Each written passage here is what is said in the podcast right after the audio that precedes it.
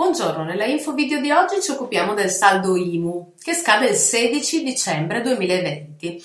Ora, il termine entro cui va versata la seconda rata dell'I M U rimane comunque fermo al sedici dicembre, a prescindere dalle eventuali, diciamo, proroghe.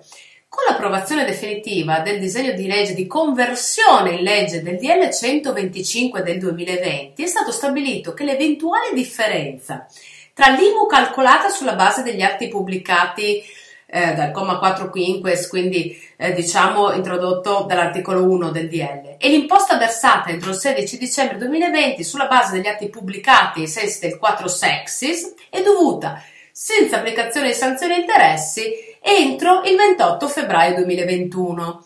Cioè, nel caso emerga una differenza negativa, il rimborso è dovuto secondo le regole ordinarie, cioè entro il ventotto febbraio ventuno, se ci fosse una eh, discrasia tra le aliquote pubblicate inizialmente e le successive, l'eventuale conguaglio va versato entro il ventotto febbraio ventuno. L'eventuale differenza negativa, quindi il rimborso, va fatto secondo le regole ordinarie. Ora, il versamento della rata di saldo dell'I M U per l'intero duemilaventi viene fatto a conguaglio sulla base delle aliquote dei regolamenti che vengono pubblicati sul sito del Dipartimento delle Finanze alla data del ventotto ottobre duemilaventi, proprio come stabilisce la legge di bilancio del duemilaventi, la centosessanta diciannove. Per l'anno duemilaventi, però, il termine del quattordici ottobre venti, entro cui i comuni dovevano reperire il prospetto delle aliquote, i testi dei regolamenti, quindi e pubblicarli sul sito, è stato differito al trentuno dicembre venti.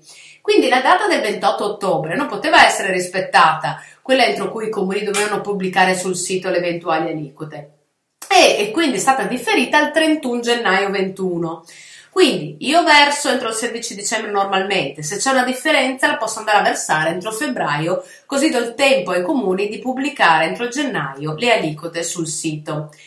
In altre parole, i contribuenti tenuti al versamento della seconda rata I M U entro il sedici dicembre potrebbero dover versare l'eventuale conguaglio in un secondo momento.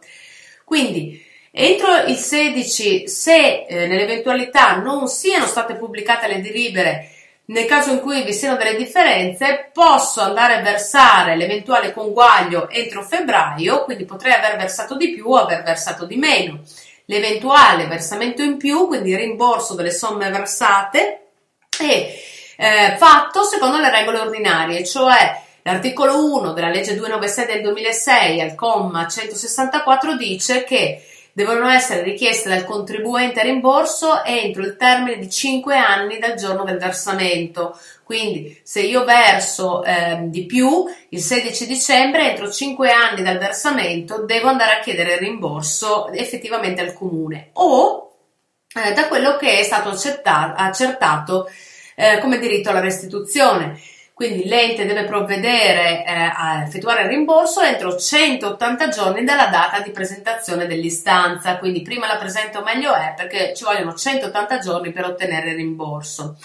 Altrimenti verso entro il ventotto febbraio ventuno, se ho una differenza positiva, l'eventuale importo, ma senza sanzioni e interessi. Quindi ecco, anche il versamento dell'I M U, che sembra abbastanza semplice, potrebbe portare delle complicazioni quest'anno.